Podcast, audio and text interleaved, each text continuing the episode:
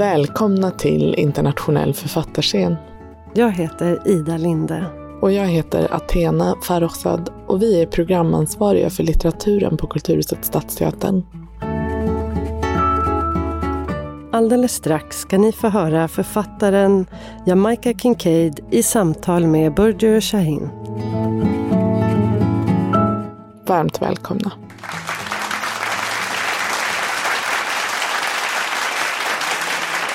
Började innan jag blev bekant med det som kallas medvetandet. Min mor lärde mig läsa när jag var mycket ung och hon gjorde det utan att berätta att det fanns något som hette alfabetet. Jag lärde mig orden som om de bara var sig själva. Vart och ett, ett ord i sig, intakt och i sig komplett. Som kunde fogas samman med andra ord om de ville det eller om en person som jag ville att de skulle göra det. Boken hon lärde mig läsa ur var en biografi om Louis Pasteur. Den person som hon sa var orsaken till att hon kokade komjölken jag drack varje dag. Detta för att mjölken inte skulle smitta mig med något som hette tuberkulos. Jag fick inte tuberkulos. Men jag fick tyfoidfeber, kikhosta, mässling och ihållande angrepp av hakmask och spolmask. Jag var ett sjukligt barn. Mycket av den kärlek jag minns att jag fick av min mor fick jag när jag var sjuk. Jag har en sån underbar minnesbild av henne när hon stod över mig med muggar fulla av kornvatten. Det var mot mässlingen. Och när hon gav mig muggar med te bryggt på örter som hon hade varit ute och plockat och långsamt låtit dra, det var mot kikhostan. Mot tyfoidfebern tog hon mig till sjukhuset, barnavdelningen. Men hon besökte mig två gånger i veckan och hade med sig färsk juice som hon själv hade pressat eller rivit av frukt eller grönsaker eftersom hon var säker på att sjukhuset inte skulle förse mig med rätt näringsämnen. Där låg jag, ett sjukligt barn som kunde läsa men saknade upplevelse av medvetande saknade begrepp om hur man förstår och på så vis, och på så vis begripliggör världen hon föddes till. En värld som alltid var full av en gul sol, gröna träd, ett blått hav och svarta människor.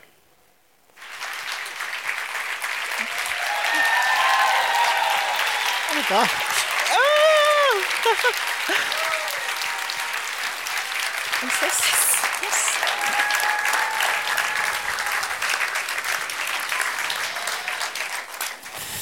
Hey. Hello. Hello, everybody. First of all, welcome back to Stockholm and welcome to Kulturhuset. I mean, what a joy for us all to have you here again. And such an honor for me to be in conversation with you. Thank you. A very short introduction. Oh, uh, oh. Yes. you were born on the Caribbean island Antigua and made your literary debut in 1983 after moving to New York as a teenager. And even though your books are called novels and essays, I would say that your writing refuses any genre boundaries. They make use of poetry, mythology, and autobiography in the form of prose. And now you live in Vermont and study. No, study. You're a teacher at Harvard, but maybe a teacher is also always a student as yes, well. Yes, that's true. But let's start with uh, the travel book Among Flowers. Yes. That was first published in 2005 and has now been translated to Swedish by Niklas Nilsson, as mentioned. And it started with the National Geographic inviting you to do whatever you wanted and to go wherever you wanted. And you decided to go to Nepal. How was that? How come? Oh, um, actually, it was. Um, excuse me, I sometimes have a upper respiratory um, attack of nerves. Um, a- actually, it was a project they they had. Um, uh, when Americans have uh, too much money, you know, they do all sorts of things with it. They build a yacht um, where you have to dismantle a bridge to get it seaworthy, um, or they decide to go to Mars, or you know, different things. Um, and National Geographic had its, found itself with a lot of money and decided it would publish, uh, ask authors to go to a place they most wanted uh, to go to and write about it. And most people, um, in my opinion, stupidly picked places like Paris, Italy, um, you know, uh, someplace in Europe, someplace where uh, they would have a holiday or something. And I uh, thought, my God, I'll just go um, seed collecting because it's something I've I've done it before, sort of, but in a bus. This time I wanted. Yeah, you do went to China. I went to China, but um, we stayed inside um, buildings, and I'm sure China has changed uh, a lot um, since I did that. But I vowed never to go to China and stay inside again. That I would always stay outside. Uh, because it's so beautiful outside, it's very beautiful. Um, so this time, these botanists were going to um, uh, in the foothills of um, Everest and Ma- Makalu and um, Kanchenjunga, and um, I said that that's what I wanted to do uh, with the money the assignment gave to me, and um, uh, so I I went, and it, it, it was a. Um, a, a, a strange time in my life because our family was just breaking up, and as most women, um, I think, uh, of course, though you're in Sweden, life is so much easier for women in Sweden um, with, with children. And um, so I didn't know what to do with the the children. Um, uh, to go off and leave my son uh, uh, alone. And um, I even went to a soothsayer to see if I would die. And if she had said I would die, I wouldn't go because um, I would want to leave yeah, it's good to know before you go if you will Yes, die or um, not.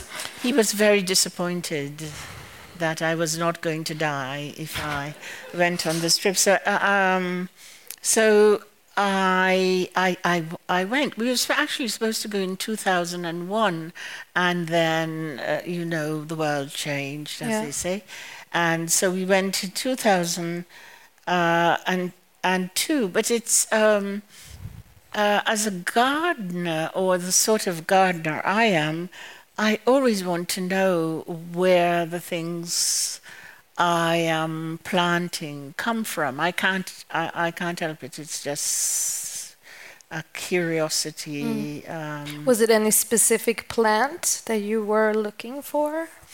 Uh, no, I actually um, knew that the parts uh, they were going wouldn't have too much.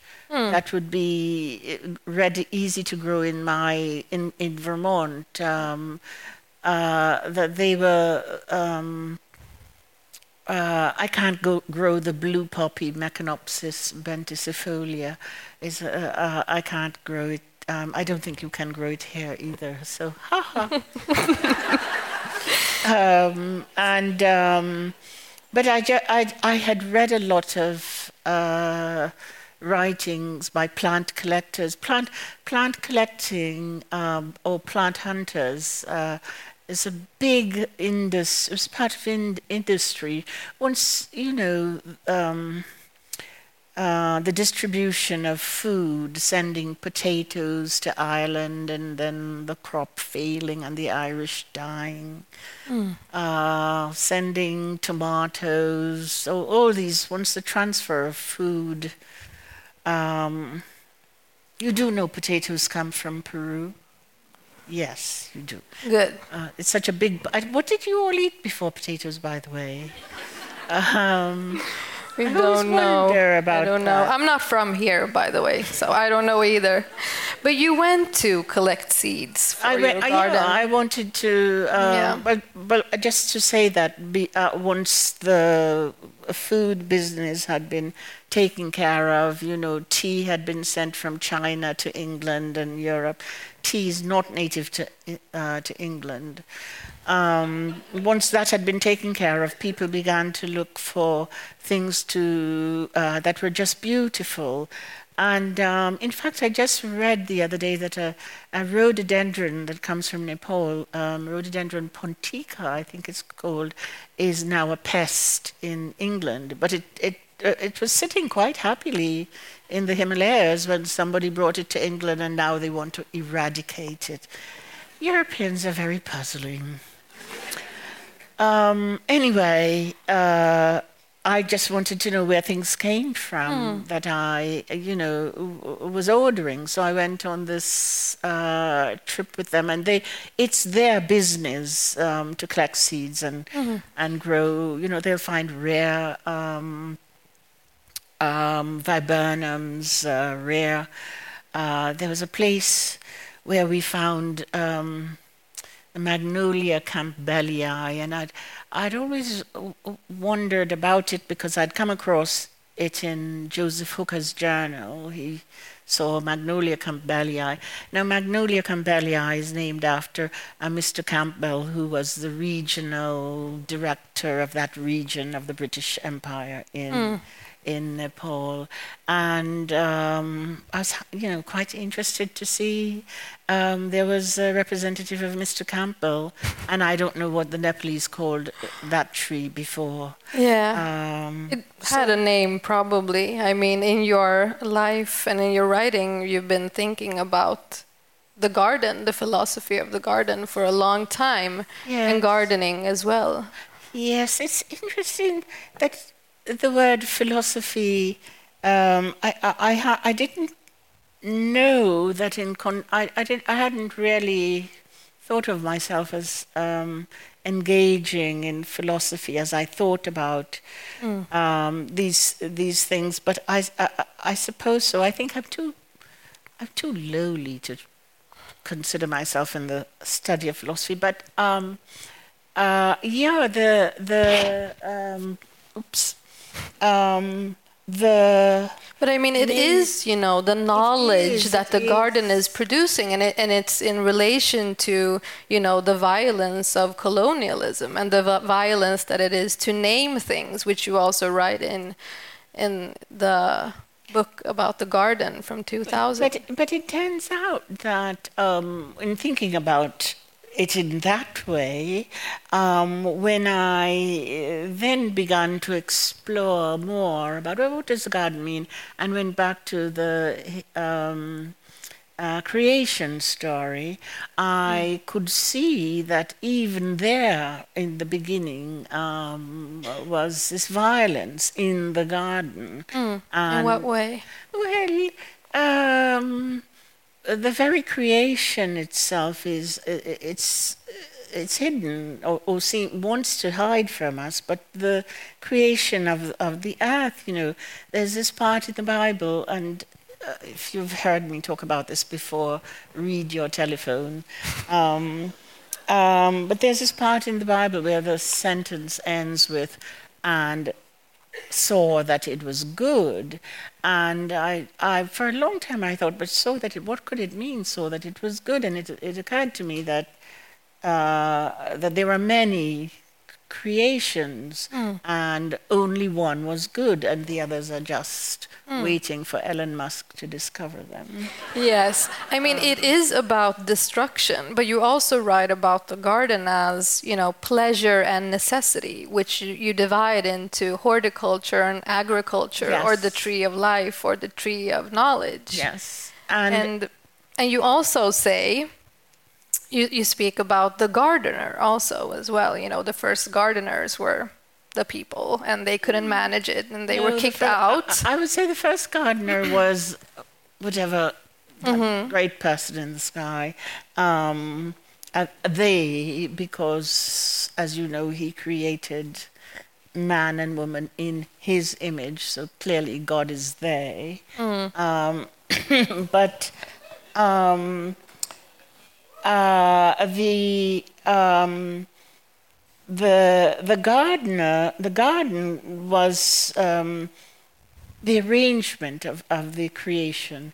Um, it's not the tree of knowledge and the tree of life. It's the tree of life and the tree of knowledge. So I, as you say, interpret it as uh, um, agriculture and horticulture, and it's inevitably so that in uh, garden civilization, in, in any places where you see gardens, you talk about gardens, there is enough to eat.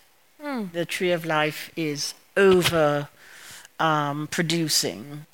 And then you have uh, uh, horticulture, which is um, where you discover things, where you think about um, uh, things. I mean, uh, uh, which I is also an analogy for colonization of course you know where there is excess there is lack or where there is domination there is also repression It's quite true. The ga- I, I teach a course called The Paradox of the Garden Good and Evil um, yeah.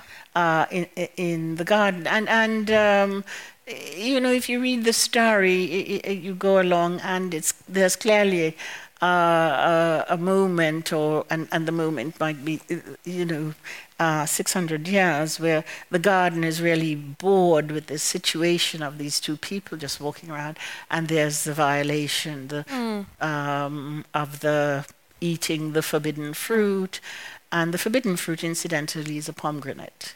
And how is this situation, we could call it, translated into writing? Because you said that the gardener is someone that abandons the garden when it does not act as she likes. So, how much of this is true in writing, would you say? Oh, I've never abandoned any piece of writing. I don't think that um, when I'm dead, you'll find any piece of writing that I've I decided not to publish. I just write and send it somewhere, and some someone. Um, uh, uh, We're thankful for that, by the way. The relationship between me and and writing and the garden is not as um, clear, clear uh, as it might seem. I, I think a lot about the world when I'm in the garden. I think it would have been impossible um, for me to have developed into the writer I seem to have become um, without gardening. I have so uh, done so much writing in, in the garden, and then I run inside and, and write something, and then I. Uh, But your mother was also a gardener. And you recall these memories of when you first moved to New York, when you were just gardening in pots that were planted Yes. on the roofs of some buildings in New York. Yes, as Yeah. as uh, um, mm, mm, yeah, as many uh, people did. But mm, um, uh, to say my mother um, was a gardener. Um, uh, um, again, I've I- I've said this before. My mother, uh, it was more um, Cronus-like in her relationship to everything alive. Really, she could easily give birth to it in the morning and eat it at night. Um, so uh, her her approach to gardening really was to, if she liked something, she could take a slip of it or she could eat it and take the seed and grow it, and it would become the most beautiful thing you ever saw uh, until she was sick of it, and then she'd set fire to it. She has done that. Mm. Um, she ate a breadfruit uh, in Dominica and brought the seed back, and it grew into the most beautiful breadfruit tree ever saw. The leaves were, oh, just so glossy and beautiful. And then a hurricane came and knocked it over on someone else's house Oh no. and uh, destroyed their house. And um, so there was just this empty, it covered a corner of the sky and then it was gone because um, mother had planted it there. Uh, um, yes, she could grow anything. I, it was wonderful to see that uh, in her, and I'm, I'm sure I inherited some of it either through uh, internally or just by example. Um, my brother, who died, rarely had her gift for growing things and aff- an affinity. There, there is something between a person and plants um, that you know people uh, actually. Um, I think uh, there's a huge quarrel in some parts of the sciences about whether trees are sentient, because even though they communicate with each other extensively through tr- uh, their leaves and roots and so on, um, some scientists say, well, that's not thinking. And I suppose they think they are in charge of thinking. Mm, as So- always. But as a young woman arriving in New York, you were sent there actually to be Yes, a servant. And I then you studied photography. I did. And then you uh, eventually pursued a writing career, which started with an interview with Gloria Steinem for Ingenue magazine. Oh, good And I've also heard or read that you did some backup singing to the iconic transgender actress Holly Woodlawn. I did. So I wanted to ask you, what was it like to, you know, start a career at this point in your life and in New York? Well, ignorance is bliss um, in some cases, and uh, actually, at one point when I was a child, when I'd done something wrong, I had to write that very thing. Ignorance is bliss, it's folly to be wise, 1,000 times. That was my punishment. And um, it turns out I must have taken it to heart in, in some way, but it didn't remain uh, as it should have made me ignorant. I, I just thought um, I was always very curious and I was always doing things that I shouldn't do. And so uh, when I was sent to New York to be uh, uh, support my family, I was the eldest child. Um, I felt very resentful, and uh, after a while, I stopped sending home my paycheck and um, would go to the most expensive store on Fifth Avenue and buy my clothes. And um, uh, and then, um, but but the uh, I wanted to write, I really, uh, but I didn't know how to do. I didn't know how you did anything. But I would just uh, one day rang up Gloria Steinem and asked her if I. I didn't know her at all. Um, she had just started Ms. Magazine, and I just thought, well, I'll call her up and ask her if I could interview her for uh, a magazine for 16 year old girls, and I would ask her what she was like when she was the age of the readers of the magazine. Uh, and she said yes, and I wrote it. And the editor was so pleased with it that she turned it into a series. So I would go all over the United States. I interviewed Yoko Ono, um, uh, Barbara Walters, people you wouldn't know, uh, really, um, asking them, you know, what were you like? When did you have your period? And uh, thing, things like that. But I, I, I, I had this, you know, I have this thing. I just wanted um, to write. But while I was doing that, um, uh, I was, I was very tall and thin. You'd never guess that from looking at me now, but I was very thin. And um, if I had 10 friends, nine of them were gay men. And uh, they would, uh, I would pose for them. That's mainly how I earned a living. Or photography? Uh, no, they were um, illustrators for a, a, fashion daily newspaper called Women's Wear Daily, mm. and uh, they would bring home the clothes, and I would um, stand on a pedestal and pose for them. And in the meantime, I was scribbling um, things. I changed my name. I cut off my hair um, very short, dyed it blonde. Uh, um, shaved my eyebrows and colored them in, and just wore very old clothes that um, you would find uh, a, a, housewife in the 1930s in Kansas would wear. I, I just found all these um, old clothes, or I would wear my pajamas, as I am wearing right now. I Still stylish. My pajamas. Um, and um, and then for uh, I would try to write all day, and then for fun, I fell into uh, this group of people, um, and uh, as you mentioned, Holly Woodlawn. Um, she was sort of at the end of the Warhol career, and she started a band, and somehow I became one of her backup singers. And we had a performance at a club called Reno Sweeney's, and um, we got terrible reviews. Just and we really were terrible.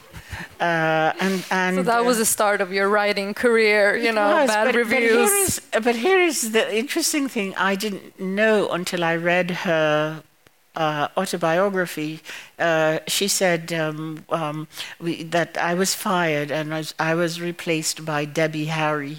Mm. um, but yeah. girls, you know, one of your first pieces of fiction that was published is yes, called right, Girl. Yes. And it, it is written through this voice of a mother with all of her warnings and advice and kind of, you know, hard tone. Ah, that's being kind. And it seems, yeah, it seems to me that, you know, the garden, the origin story of the garden uh, is as much a place of origin as a mother is. And I've been thinking about, you know, that voice of the mother and in what sense you would say or reflect upon the writing being a sort of answer to that voice or to that to that mother. mother's um, well uh, um, you you could say you know that my writing about my mother was m- my way of responding to her way of uh, uh, bringing uh, me up. And, and um, though when I was writing, I didn't think of it, so I really feel uh, or felt that I was giving, um, trying to give an account of a self that I had that she knew nothing about. Mm. Um, as I think it's true of most young people, they feel, um, you know, so a young person doesn't really lie, they are just hiding something from you, keeping a part of them private. Um, so I, I felt I, I, was doing that, but if, then uh, as it grew and I came to understand um, it more, you could also say it's not a metaphor, but a, a counter or, or uh, uh, side by side uh, description, narrative of the relationship between the colony and the mother country mm. or the colonizer. That um, if you were to read the laws, the colonial laws of a place like where I grew up, um, which were separate from laws in England, um, you would see, you could say that they were designed um, not to obey the law, but uh, designed to make you into a certain kind of person, a submissive person. Mm. Um, and the mother's instructions uh, to the girl are to basically to be strong in submission. If you do it the right way, if you if you submit correctly, you might find some dignity Mm. uh, in it. And it's a, a sort of interesting as I was growing up to see um, grown up uh, people, not my mother, my mother was very rebellious, um, but who had uh, con- uh, formed themselves into these uh, mini English black people. You know, they were um, very polite, very, they never cursed, they never, um, they sang the British national anthem. A, a, a favorite thing um, was to sing the closing hymn on Sunday. Um, was about longing to see the the white cliffs of Dover, Yeah. and they're not white. No. Those But, cliffs. but I'm thinking, you know, because I'm wondering about, you know, where is the place of pleasure in that? Because that is also something that you write a lot about the pleasure of the girl, both sensory and in other ways, you know, sexual as well. Yes, but you see how it's cut short. It's always um, um, abridged. Uh, pleasure is not to be too much. Don't have too much of it. And uh, I mean, if you you you, you can see. Um, don't sing Benna. Benna is popular music, and don't sing it um, on on Sunday. Well, uh, popular music, and by that calypso, um, especially, It was just wonderful to sing and uh, uh, and dance to, but don't do it. But why shouldn't you do it? It's invented by people who look like you, and uh, it's full of something that you can relate to. So, um, yeah, the the um, pleasure, and again, uh, to go back to paradise, pleasure in paradise is always limited. In fact, I've come to think of paradise as really a state of death. Mm, in what sense? Well, because you can't do anything in it. Okay, the absence of paradise in this life, then. I mean, absence is another idea that I find in your working. And I wanted to go back a little bit to Among Flowers because one of the things that I enjoy most with it or find most, you know, poignant is, you know, not what is actually there, the landscape, the sublime experiences of it, or, you know, the Sherpas, the people you're traveling with, the making me uh, laugh. You know, or the meeting with the Maoist guerrilla groups or the leeches. It's not that. It's the fact that your son is left behind. And it's, you know, the way that you make use of negation to make something present. A sentence like, Oh, the beautiful blue sky above my head was not something Mr. Potter ever said to himself. oh yes. And I wanted to ask you in what way do you think writing is or can be a way to engage with loss or in fact, you know, lost worlds, lost people, lost language? Yes, but not just um, writing. I think uh, I, I- think your daily life, just to be conscious, is um, in a way, you know, if you if you're really living, your consciousness is a struggle um, to forget all the things that are not that uh, you know life begins with an, a knot. i mean and i um, I hope this connects to your uh, question, but uh, for me, I, I, I like to begin a lot of times with a conjunction, um, which you're not supposed to do, um, they tell you in writing school. But uh, the reason for it is that I like um, the emptiness um, that the conjunction should have joined, but I don't tell you um, what what the conjunction uh, uh, should be. But uh, um, then then it's not it's not that it's negative. It's just not. It's not. It's not negative. It's only not. And uh, uh, paradoxically, I absolutely do not believe that there is such a thing as nothing. I just believe that nothing is something I haven't yet gotten a hold of. Mm. But it exi- but it's not nothing. I just don't know what it is yet. Mm.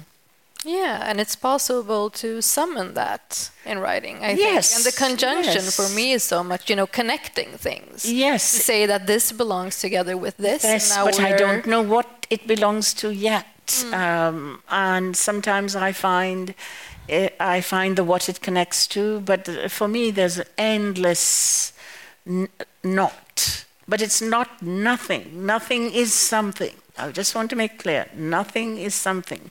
I just don't know what it is yet. Mm. Yeah, is maybe that... writing is to find out what that is. Exactly. Mm.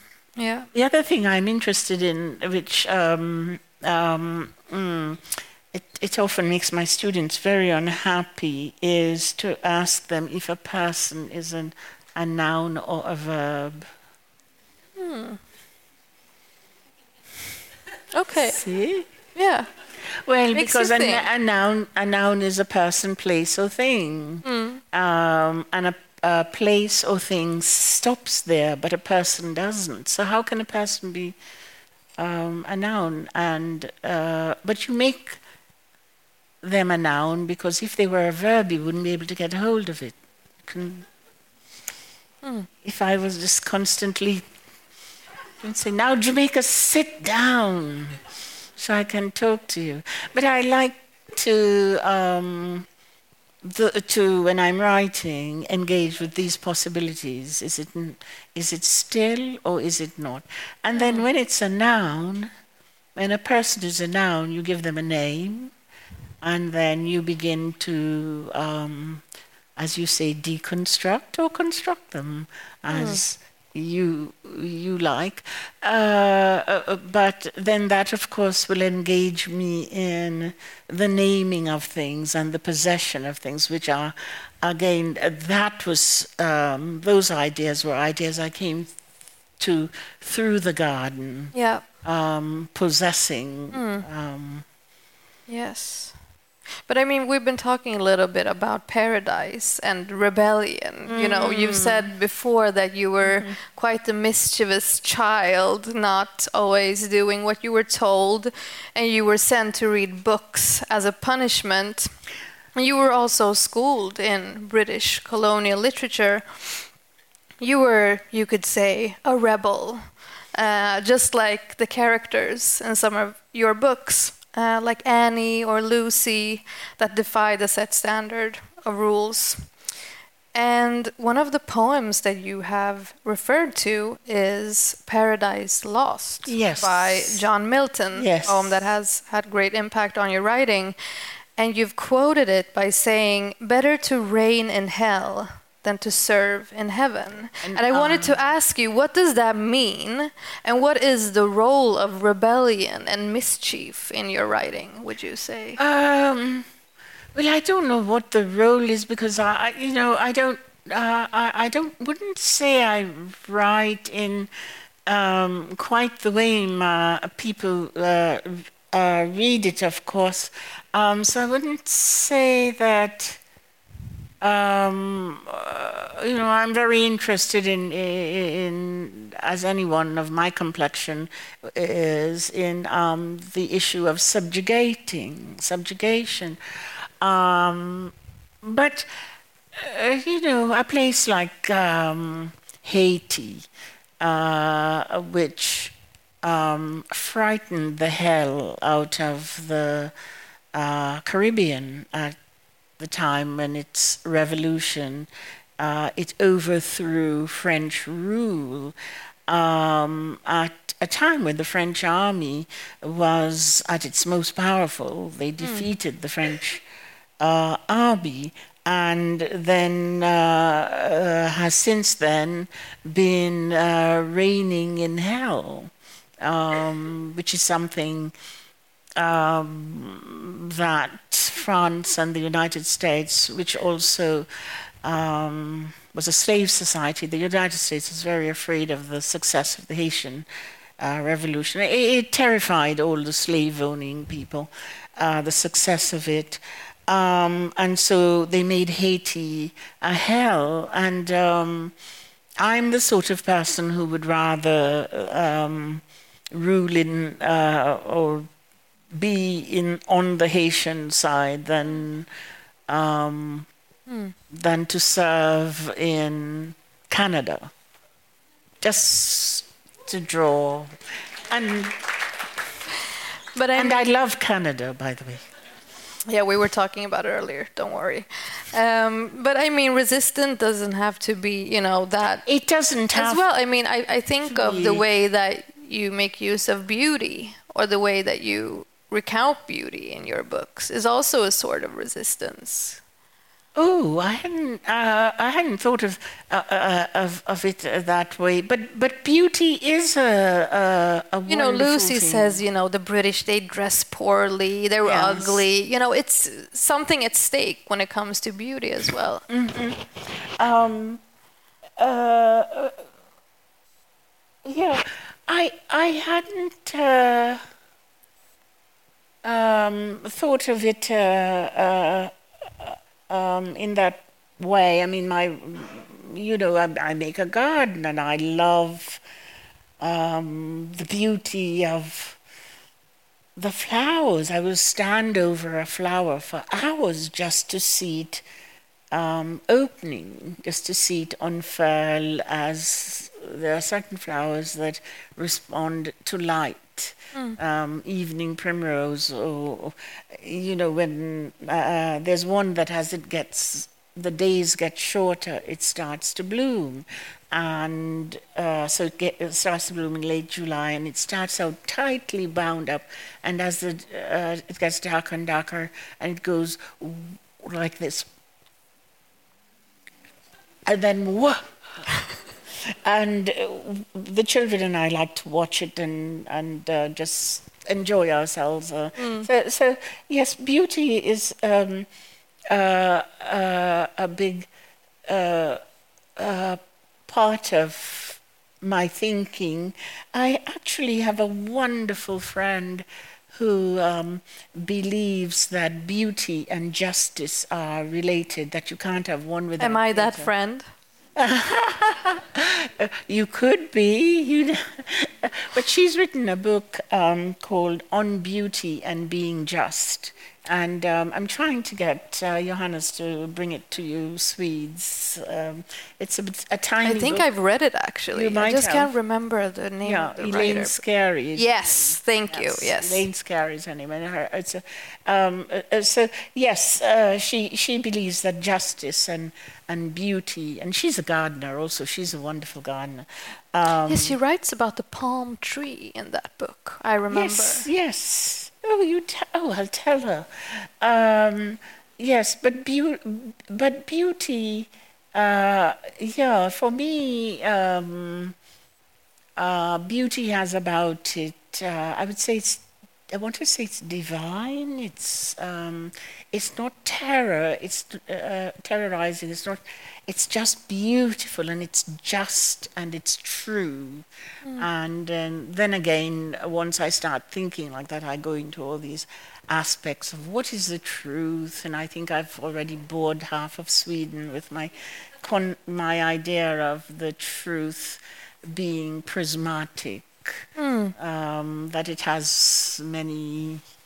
Uh, colors and not not a rainbow, but a lot of layers of things. Mm. Whereas a lie is its opposite. A lie is just mm. it's nothing. That's a lie. A lie has no argument. It just is not true. I wanted to ask you actually about truth, but its relation to mythology. Mm. Because I mean we've been talking about the garden and paradise and you know you said that the way that you enter the world of the garden is through the myth of the very first garden. And then in the autobiography of my mother, there is a passage in the book that is about how the wife of the father to Xuela, that is telling the story, Yes. is trying to kill her by having or giving her a necklace with oh. these dried berries and oh. polished wooden pearls and seashells. And then she goes on to st- tell the story about how she and other children on their eight kilometer long way to school, they have to cross a river. And then they see one day a naked woman standing there. And one of the children, one of the boys, starts to approach this woman. And as he approaches, he goes further and further away until they both disappear. And she says that this boy has drowned, and she goes to tell her father that doesn't believe her. And then you write, it was almost as if the reality of this terror was so overwhelming that it became a myth. And then you go on, everything about us is held in doubt, and we, the defeated, define all that is unreal, all that is not human, all that is without love, all that is without mercy. Our experience cannot be interpreted by us. We do not know the truth of it. Our God was not the correct one. Our understanding of heaven and hell was not a respectable one. So I wanted to ask you what is the relation between truth, this prismatic thing, and mythology, and what role has mythology and magic has had in your writing? Ah, that's um, something people have asked me before because of uh, magical um, realism, and um, I. Uh, uh, um, I get into a quarrelsome mood about it. For instance, you know, um, um, a forest is in Europe, a jungle is in, well, where I come from is a jungle, but it's the same trees just growing. Um, uh, I, I remember if, um, when I first heard about George Wallace, for instance, I was nine years of age, and I, I I'm I'm telling you a story to answer you, and Yeah, yeah, go I- for it. all right. Um, so I uh, that kilometer, eight kilometer, five miles, um, that I would walk to school. uh, The school was in a village called Massac. Um, it's called Massac. by now so absorbed into the memory and the very skin and bones of the people who live there that they don't even have to t- uh, tell each other. It's called Massac because the people who settled uh, Antigua, the Warners, by the way, Marina Warner's ancestors, but we consider ourselves sisters because do you know the writer Marina Warner? Uh, well, her ancestors settled Antigua, and um, her um, one of the Warners had a, a child with an Indian, uh, Carib Indian woman, and he became known as Indian Warner, and he used to lead raids against the British settlers, and it so enraged his legitimate brother that he organized a party, sailed to Dominica, and murdered his brother, Indian Warner, in that village um, of Massac, and the village is called is named Massac. I went to school in Massac, uh, the Massac School. I first heard about George Wallace and American race violence um, under a tamarind tree in the village of Massac. And uh, I remember our teacher telling us that um, this George Wallace came from a place called Alabama, uh, near the Mississippi River, and um, she said, "Well, what what what should we do with him? Uh, what what advice how to handle such a person?" And I remember saying, "We should send him some Bibles." And my reasoning at the time was be- that was that people who lived in places with names like that were not civilized, and only a Bible uh, could. Uh, uh, Christianity could civilize Mississippi, um, uh, Amazon. Eh, no, those, uh, you know, we were be- we believed were not proper names for bo- bodies of water. Thames, now that's a name. Um, you know, uh, uh, think, uh, so uh, to um, that that's how uh, uh, the colonialism I grew up in worked. Uh, all that we knew uh, was not was renamed mm. and repos- and possessed, given back to us as something through the way Europeans understood the world. Mm. That's what um, I mean by that. The mm. whole, uh, um, so that to call the village Massac is our way of remembering something that is so traumatic and we um, uh, uh live with it. But uh, another example of all of this trauma and how we live with it um, every day is, for instance, you would never say, you were wearing uh, a, a, white shirt, you would call the shirt by the weave, so linen, you'd say, or poplin. And poplin, by the way, is a weave of um, that Huguenots who used to make the the Pope's summer clothes when he, he summered in um, in France in um, oh, looking at the audience. Yes, anyone knows. uh, uh, where the Huguenots um, in Avignon, Avignon. Yes, in Avignon, uh, he summered there, and they made his his summer clothes. Mm. And uh, when they were being persecuted and took refuge in England, they took that weave with them, and it became poplin, Pope's linen. So we would say poplin. You'd, and and so we have uh, you know, khaki. Well, ever, uh, you would never just say his pants. You'd say his khaki pants. His seersucker was one. Um, gingham, which comes from Malaysia. Uh, you would just name all the places. It was a way of connecting to our history, which was not at all in the books we were uh, uh, reading. So. Um, mm. That passage uh, that you just read is a way of jamming uh, all the things I've just said to you mm. in that without going into, I go into things like uh, mm. what I just said in other, I, I, will do it in the garden book and um, I will do it in other uh, things I, am writing. But this, this dispossession of, of place mm. and a memory of the past, renaming. Mm. Um, to, na- to name something, I can't stress this enough, to name something is to possess it. Mm. And whenever I want to give people, my students, a lesson in them, I have them read vo- the um, Christopher Columbus's uh, journal of his first voyage to uh, the trying to get to Japan, mm. where he renames everything and no one remembers what their names are. But isn't writing then a way to rename the renamed? Well, you know? in my case, uh, yes, I like I like to do that. I like the names of things. I